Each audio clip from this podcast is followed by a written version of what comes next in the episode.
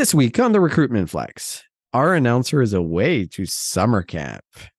Research shows that women dominate leadership roles in talent acquisition, and work commute volume is surpassing pre-pandemic times. Plus, forty percent of hiring managers admit lying to candidates. We find out what they're lying about. T R F starts after this message from our partner, VanHack. Hey, Shelley, do you remember the days of being in corporate talent acquisition? Oh, absolutely. Every time the phone rang, it was another staffing agency claiming to be innovative and different. I used to wonder when someone would truly elevate the industry. Well, hold on to your hat here, because that's exactly what VanHack has done. Shelley, picture this. A closed community of pre-verified tech talent ready to relocate to Canada with all the paperwork taken care of. Sounds too good to be true? Well, not anymore. VanHack has made it a reality. They have built the community of skilled software developers eager to make the move, and they handle the entire immigration process. And that's not all. They're taking it up a notch. Companies with offshore development teams, listen up. VanHack's introducing the Canadian Engineering Office. Move your entire dev team to Canada, and VanHack handles all the nitty-gritty details of immigration and relocation. So can you imagine, Serge, the applause from your C I O if you were to walk into his office and bring this solution to the table? Shelley, every time I walk into an office, I get applause. But that's not all. The best part is they've got certified immigration consultants on board who've done this countless times. They understand that every family situation is unique. Revolutionize the way you recruit, relocate, and retain talent, because when it comes to innovation in the talent acquisition world, VanHack is leading the charge. Get ready to be the hero of your company. Check out van hack dot com today.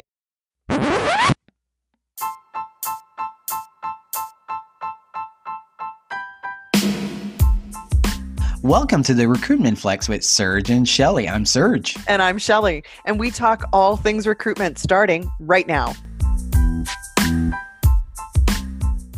Bonjour and welcome to the Recruitment Flex. Shelley, I forgot to ask you last week, did you get your car fixed?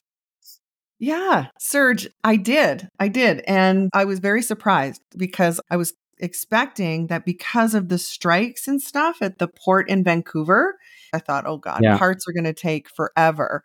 I had this fun little rental car and I was just getting used to it. And lo and behold, I got a call last Friday and they said, your car is ready. I do have a shout out, if I may. I went through T D Insurance, and I know people always complain about insurance companies, but man, oh man, they've got it going on. They responded right away. They were empathetic. They were fantastic. They really were. So thank Isn't you for Isn't it asking. Great when you get great service and just like you want to talk about it? But yeah, they're not paying me to do this. But I guess most people complain the struggles and the fight with the insurance company and making a claim. And this was just the opposite, just the opposite. They were right on it, updating me with any changes or we got the parts in. The communication was fantastic. So Shelley, I had a different experience this weekend because growing up as a kid, I used to go to monster truck shows, and Annabelle, oh, one of the twins, just loves monster trucks. She tells me stories that she's going to go to the moon in her monster truck. So when I saw the event, I'm like, we got to go. When I was very young, I was five years old, I actually toured with the monster truck show. We were the halftime show. I was five. Whoa. And yes, true story. So my cousin, who is a stunt driver, saw a world record of twelve people on um, A T V doing a pop wheelie for one hundred feet. And he's like, I can break this. And being related, he brought in me and my brother because we were tiny. I was five and my brother was eight or nine around that time. And we were on the shoulders of a pyramid while this four-wheeler is doing pop wheelies for one hundred feet on cement floor. Because of this, I've been in the Guinness Book of World Records twice when I was five And we did it again when I was twenty-four, but we did it different. We didn't have five-year-olds. We actually took a team of gymnastics ladies and that were just tiny, right? And we fit sixteen or seventeen this time and did it in shows. So the love of monster trucks is genetic. That explains it all. So thank you. She was so excited to go. I did not want to go because it's loud. I was just done with it ten minutes. And I'm like hoping that she's like, it's too loud. I want to leave. But that was not the case. She had her massive ear protection. So she was not in danger. Um, and she loved-, she loved it. She absolutely loved it. So Shelley, last week we talked about a local event here that's focused on women in tech. And we, we shared our opinions and thoughts about charging men more than women to attend the event. We did get some pushback on it. And one of the things that I want to clearly state is that we are big proponents of closing the gender pay gap and mm-hmm. also on pay equality. I think mm-hmm. what we were disputing here is the approach. We felt it was more divisive mm. than productive.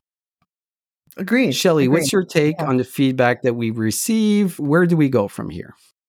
Well, I've not changed my thought process around it. I found it very divisive.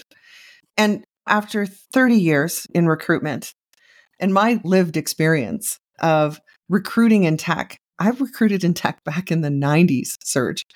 I know there were computers back then, but I have been recruiting in tech a lot longer than anybody else. And many of our listeners probably wouldn't even know this, but my first job out of tech school was a systems analyst. So I was yeah. in the tech space. I worked as a systems analyst for six years.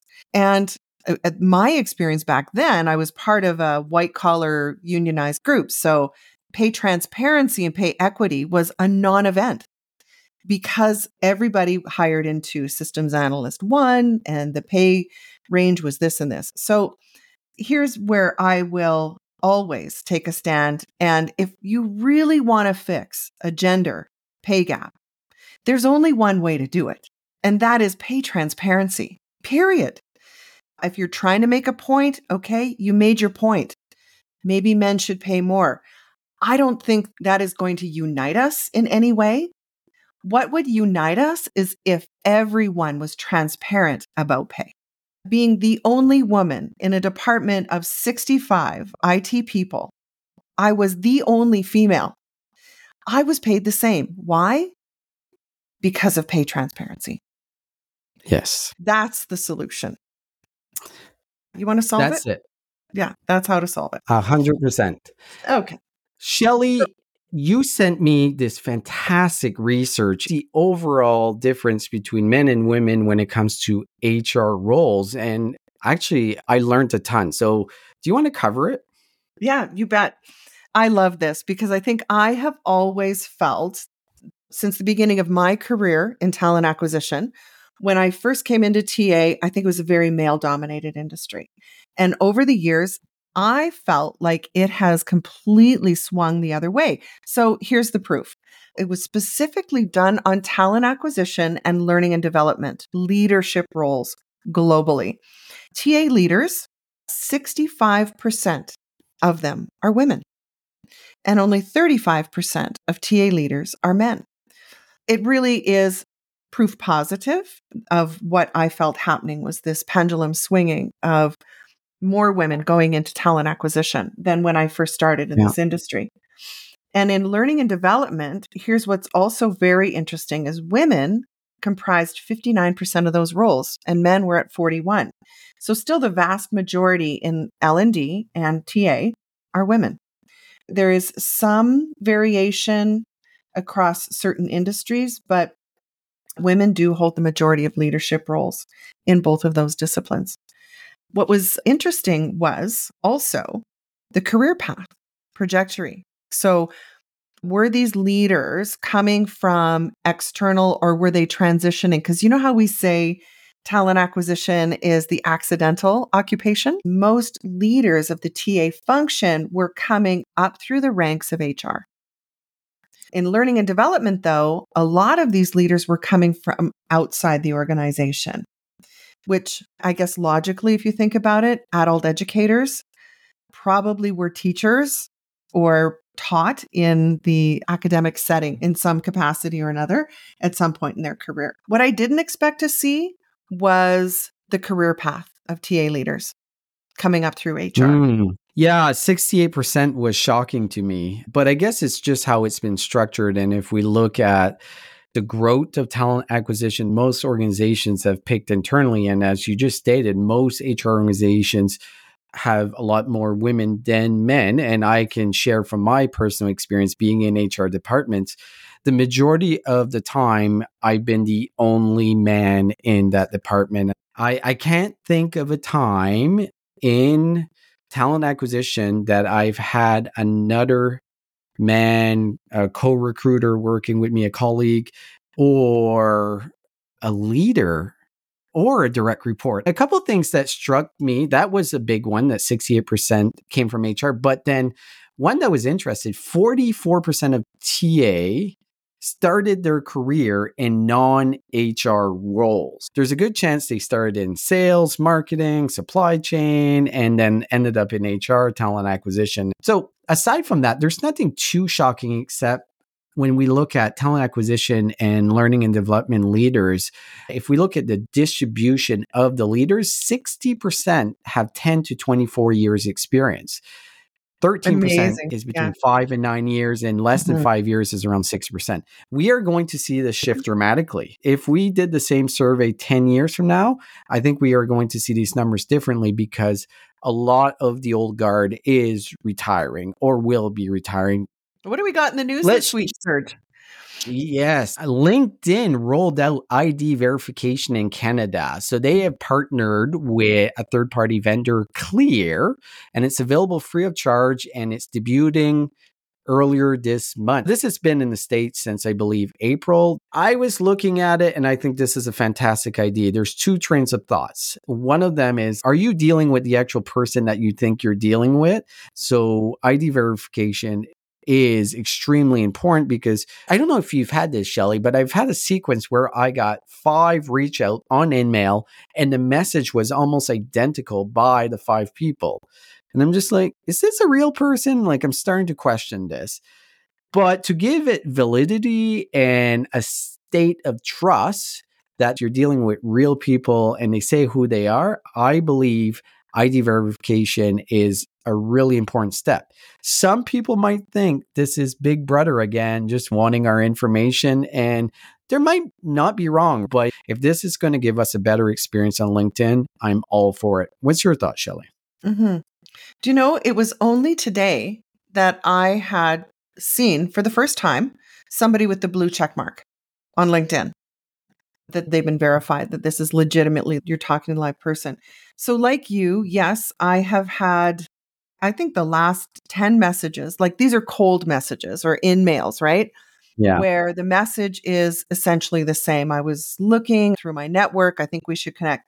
I think I would blame that on the prompting template mm, in the in-mail yeah. system. Yeah. I think that's where it comes from. Not that I think these people aren't real people, because just two weeks ago, someone reached out to me and I thought, yeah, you know what? I'm kind of intrigued and I do want to hear more.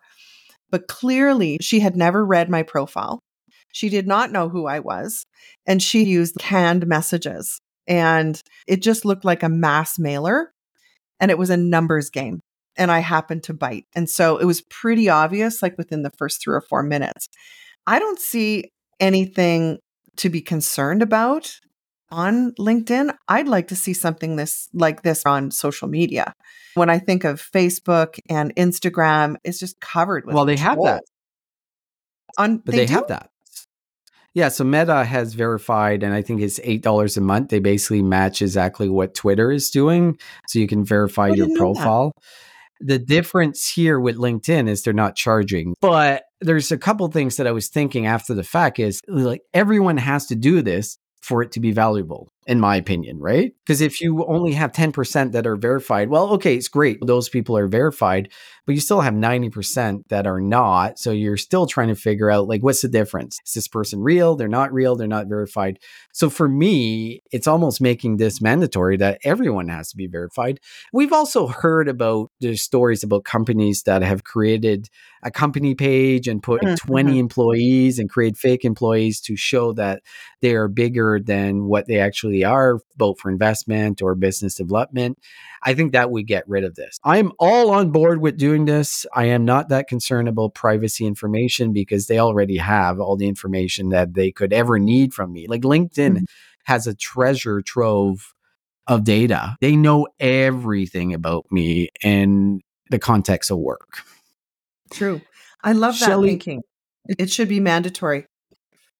And yeah. only those that aren't verified should be suspicious. So let's see if they go that way.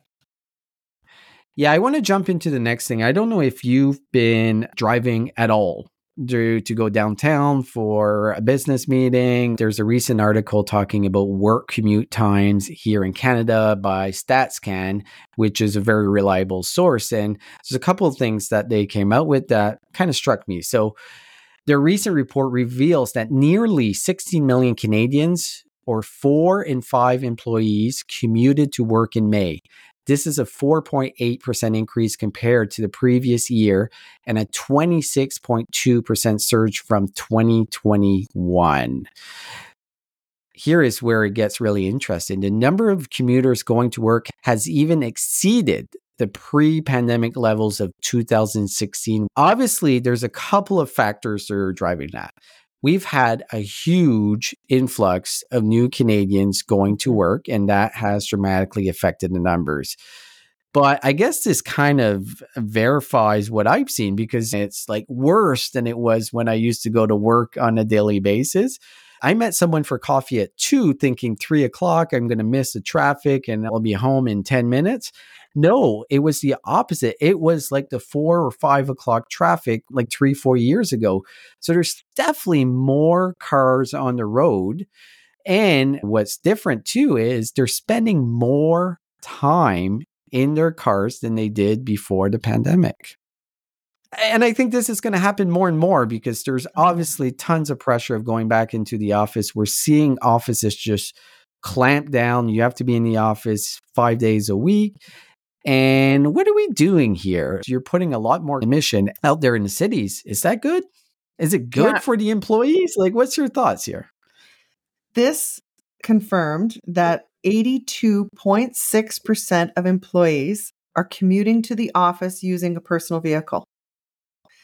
When you think mm. about the environment, when you think about even with the best of transit systems and trains and parking, people are still choosing to drive their personal vehicle to commute to work.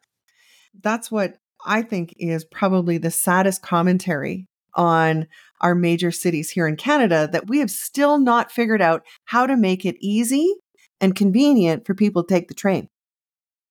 I would have thought by now, could we not have learned our lesson? Because that is a tremendous amount of pollution. We have just walked back anything we might have gained by greenhouse gas emission reduction targets. Yeah. And obviously the other part of it is too, is this is an employer market right now, which is relating directly to these numbers. I think it's something we need to keep an eye out because yeah. employees are very clear. This coming into the office and commuting to do Zoom calls at the office, yeah, it's not working for me, but they don't have a choice right now. Yeah. Shelley, let's jump into the tip of the week. All right. What you so got I'm, for me? I got something for you. I do. Now, are you familiar with what it means when somebody asks you, do you know who your talent competitors are? Do you think that is something yes. most recruiters know what that is? They okay. should. So I'm not so sure. I'm really not so sure. I think okay. a lot of in-house recruiters don't ever think about who are your talent competitors. The tip of the week is this. Take some time to think about if you are looking to hire in a certain job family. So for example, let's say you're looking to recruit for heavy-duty mechanics.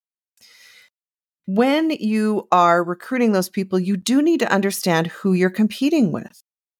And it's usually not as obvious as, oh, well, I'd be competing with other people in my industry. I would challenge recruiters to think beyond that and think beyond just your industry and take a look at who else would hire for the same skill set that you're trying to recruit for. Why is this important? If you don't understand what options are out there for job seekers, it should drive all the behaviors within recruitment, how quickly you get back to people, how you speak to them, asking them up front about their compensation expectations and why they're looking to change jobs. Because if you have all those motivators, then you know how far down the recruitment process you can take this person. But it all starts with understanding what are their options out there. So my tip of the week is know who you're competing with and understand what it is they're offering, the same mm. job seeker that you're wanting to attract. Great tip of the week. Thank Let you. Into the recruiting insights. And Shelley, how about you start with the first one? Okay.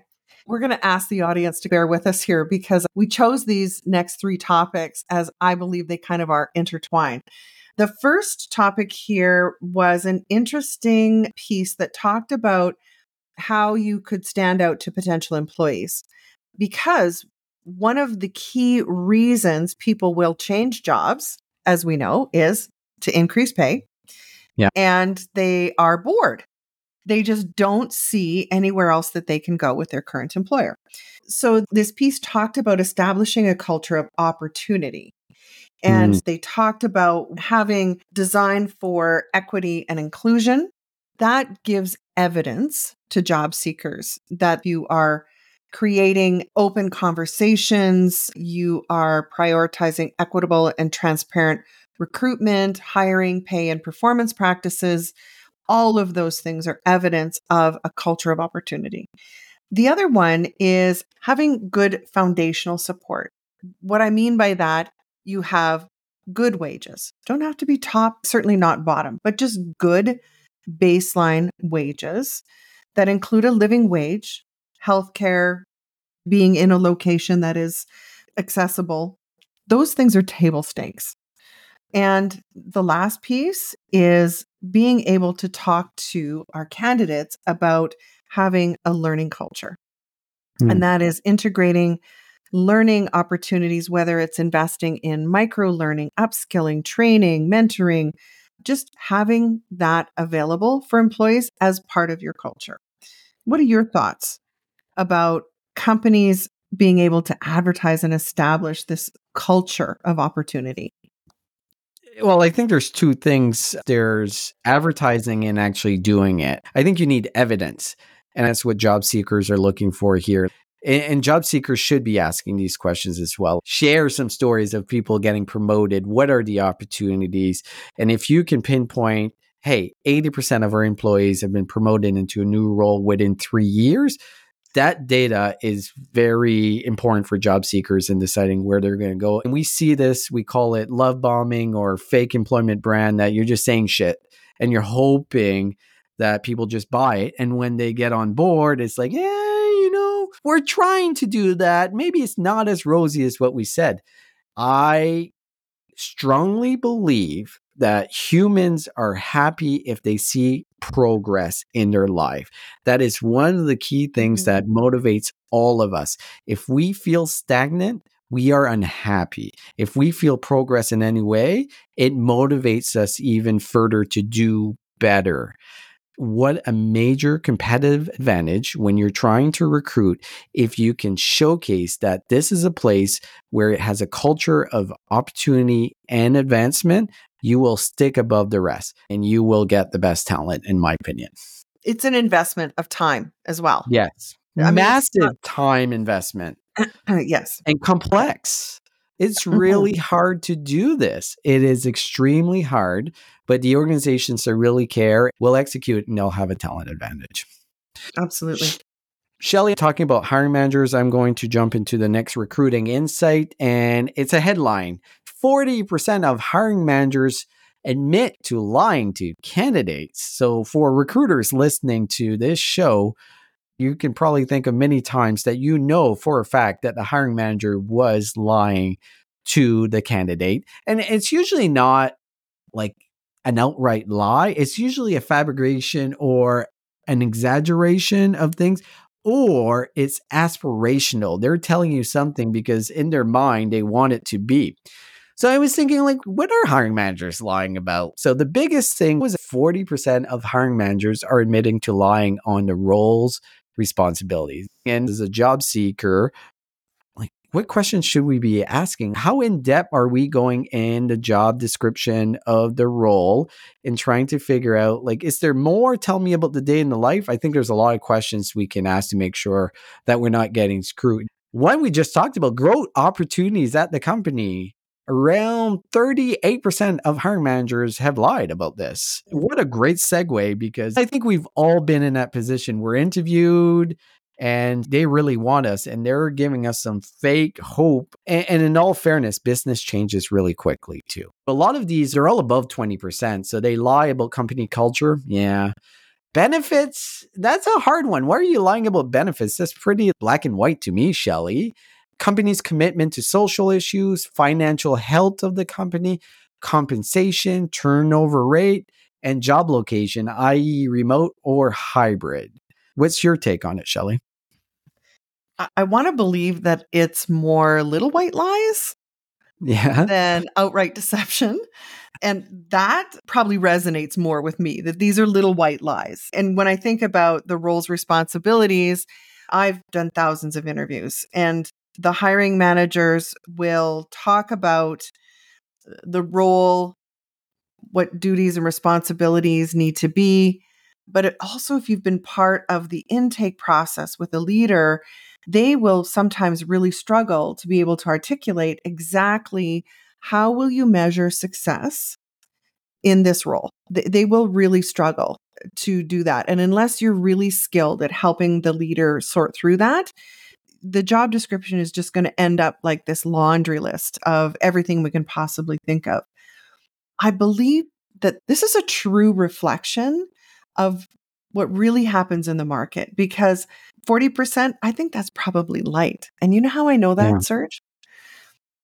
When you call your new employee, this is part of, you know, recruitment's follow-up thirty days in to a new job, and you ask the individual, is this job what you expected? How often have you heard them say it's exactly as you described? Very rarely does Good somebody point. say, oh yeah, this is one hundred percent spot on. This is exactly what I expected. In fact, I would say almost ninety percent of the time when you do your recruitment, placement, follow-up, quality check, they say, would have been nice to know this. Or the feedback could be, I think you kind of oversold the culture. Yes, I think we exaggerate company culture all the time. And I think partly is people's definitions of what culture is, right? If you ask a lot of hiring managers, and we've seen this in our interviews with companies, that when we ask the question about culture, and it's, oh, it's great. We have like pizza parties, and on Mondays, we have a barbecue. So our culture is great. I, I think that's not exactly what the job seeker is potentially looking for. So there might be a disconnect of what mm-hmm. the expectations of culture between a hiring manager and the job seeker is. But hey, hiring managers, I think this is a way that we can differentiate ourselves. If we are real, authentic, and telling the truth, it's actually going to give you a competitive advantage compared the other way. Mm-hmm. Shelley, you have even more hiring manager stuff. I do. I've got this last one, and I loved it because as talent acquisition, when we are being asked to recruit and hire a manager, we really need to understand the difference between a leader and an individual contributor. Yeah. Hiring the wrong person is usually tied back to, well, what did you ask them in the interview? What questions did you ask them around their leadership skill? So add this question to your interviews for managers. And the question is this: give me some examples of what demotivated the high performers on your team. Wow. Okay. Let's unpack that a little bit. Asking about demotivators versus motivators. I think it takes a lot more effort and trust to uncover what demotivates someone, because yes. on every team, you're going to have your top performer. And a great leader will spend most of their time with your top performers versus not so strong or less experienced leaders tend to always focus on your poor performers.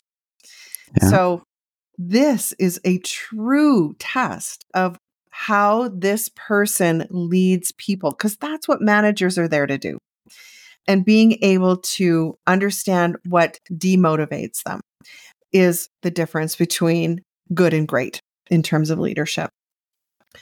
I'm so glad that you shared this article because I learned a lot. Being a leader for a long time, I'll admit it, I've always focused on what motivates people and kind of deal with the stuff that demotivates them. Like, hey, suck it up, buttercup. Like, it's just what it is.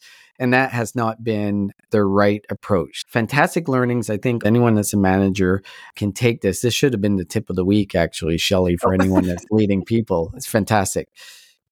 Shelley, on that note, a couple of announcements. Quick, we yep. will be at H R Tech broadcasting live the thirteenth and fourteenth at our friends Plum Boot. We're extremely excited because we love Plum. We love mm-hmm. Jason, Caitlin, and the whole team. You can come see us, and please do, because you got to check out Plum. Do you know what I would say, though, is anyone out there who's not done a Plum assessment, just yes. take one. Just, take just one. do it. It's free. You'll understand why not only are we so incredibly proud of them as a Canadian technology firm, but this shit works. It's so great. It's really good. So yes, I'm so honored that we're going to be in the booth with them and interviewing some of their clients. Yes. We'll get some firsthand feedback from their customers. We will. And we've also got RecFest coming up mm-hmm. September twelfth and thirteenth. We will be hosting the Disrupt stage on the twelfth for part of the day. So I'm looking forward to that. And then there is Disrupt H R Halifax, September thirteenth, and Leah Sobering will be hosting the event. We're excited. Tickets are running out, so do get one. And then I will be speaking at Disrupt H R in Calgary, September twenty-first. And on that note, Shelley, bye-bye. Au revoir.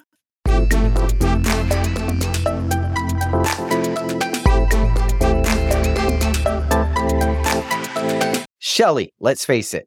Texting candidates is the easiest way to hire quicker today, but your cell phone doesn't connect to your A T S. You're sharing your personal number with strangers. That's pretty scary, right, Shelley? And mm. it's not even legally compliant. Mm, this is where our friends at RecTxt come in. They've created simple yet powerful text recruiting software that works with your A T S. Plus, it's designed by recruiters for recruiters, so you know it works. To learn more and book a demo, visit w w w dot rec t x t dot com, mention the Recruitment Flex, and get ten percent off annual plans. The world's best-known investor and Wall Street expert Warren Buffett once said, "Wall Street is the only place that people ride to in a Rolls-Royce to get advice from those who take the subway." Mister Buffett's quote is remarkably accurate, but how many people would rather receive advice from him than someone simply guessing? Welcome to Buy, Hold, Sell, your single source for Wall Street knowledge and profitable guidance. Please join me, Todd Schoenberger, and fellow trader Tobin Smith, as well as host Veronica Dudo, for a podcast known to move the needle for investors. Tobin and I are seasoned Wall Street executives with deep investment experience, and we are prepared to share our advice to those who choose to listen. Download Buy, Hold, Sell today on the Evergreen Podcast Network or your favorite podcast channel.